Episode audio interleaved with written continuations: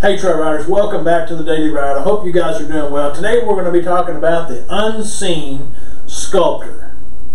Today, our passage today that gets us through the Bible in a year is Numbers 36 1 through chapter or Numbers 36 1 through Deuteronomy chapter 1 verse 46.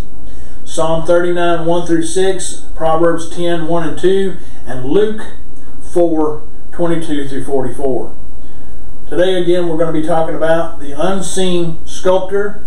Our focal passage is going to come from Psalm uh, 39 3, which says, I, As I, I mused, a fire burned.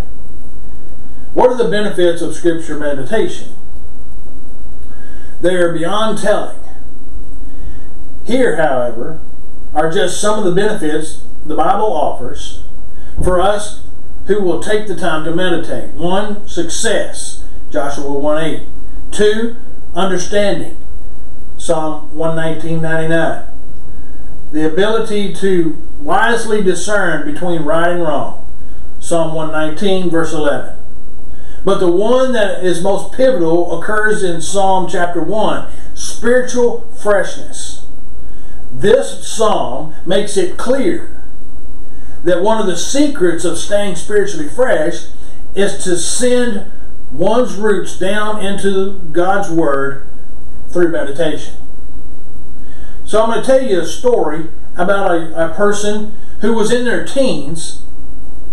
This person knew a man, uh, he was a miner by trade, whose spiritual freshness and radiance were responsible for turning many people to Jesus.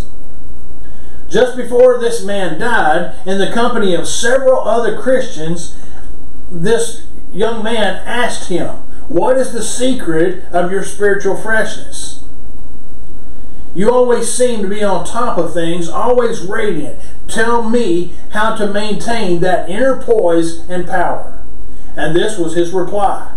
He replied with one word meditation. So this young man pressed him a little further on the thoughts of, on this subject. This is not a reverber, uh, verber, verbatim quote. But as far as this person could remember, this is what he said. Meditation is letting your heart become the workshop of the unseen sculptor who chisels in its secret chambers the living forms that contribute to character development and an increasing likeness of Jesus Christ. This old man is now in heaven, was one of the greatest illustrations that you can see and ever know of spiritual freshness and fruitfulness that comes from meditating upon God's Word. His experience can be our experience if we choose to meditate. So let's go to the Lord in prayer. Father, help us to, to meet the master of Scripture in meditation so that through the written word and through and by meditation upon this word, those around me may see the living word.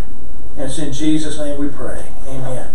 Hey guys, for further study on this, look at Romans 10, 1 through 9, Deuteronomy 11, 18, Proverbs 6, 23, and 2 Corinthians 3, 3, and keep these two questions in mind. What happens when the Word is in our hearts? And two, what was Paul's testimony to the Corinthians? God bless you guys. I hope you'll continually follow me here on the Daily Ride, and I'll see you on the next trail ride.